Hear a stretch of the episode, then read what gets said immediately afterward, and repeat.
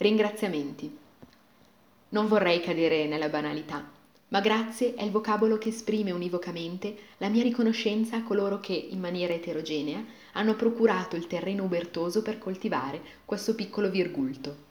Ringrazio quindi le persone preziosissime che hanno avuto il coraggio di raccontarsi e le cui delicate storie avete avuto l'opportunità di leggere in questo libro.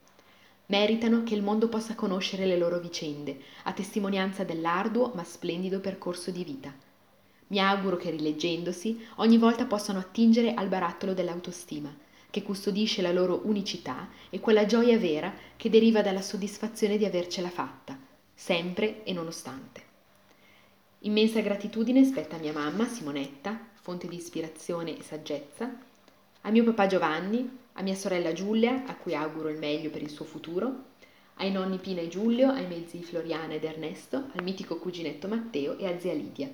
Tutti voi mi avete dato un fiducioso supporto nell'affrontare il mio percorso di studi e di passioni, a volte così estreme da essere quasi ai limiti della follia.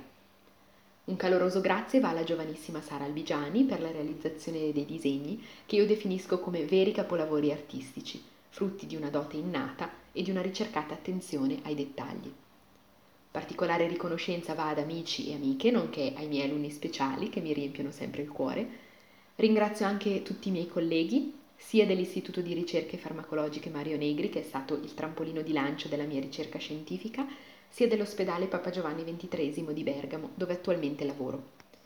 Ricordo con particolare considerazione l'associazione di cui faccio parte in qualità di soccorritrice, Croce Bianca Milano, sezione di Calusco d'Adda, la quale continua a trasmettere ottimismo nel vivere la missione esistenziale di soccorso nelle emergenze con mente fredda e cuore caldo. E la cordata Onlus di Gorgonzola per la dedizione nella valorizzazione della diversità attraverso la cura del sorriso.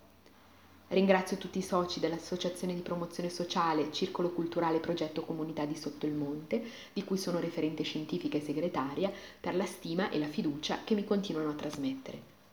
Vi lascio l'indirizzo mail, come gocce sulla roccia, chiocciolagmail.com, a cui scrivere se volete un commento, una critica o quale racconto vi ha colpito di più.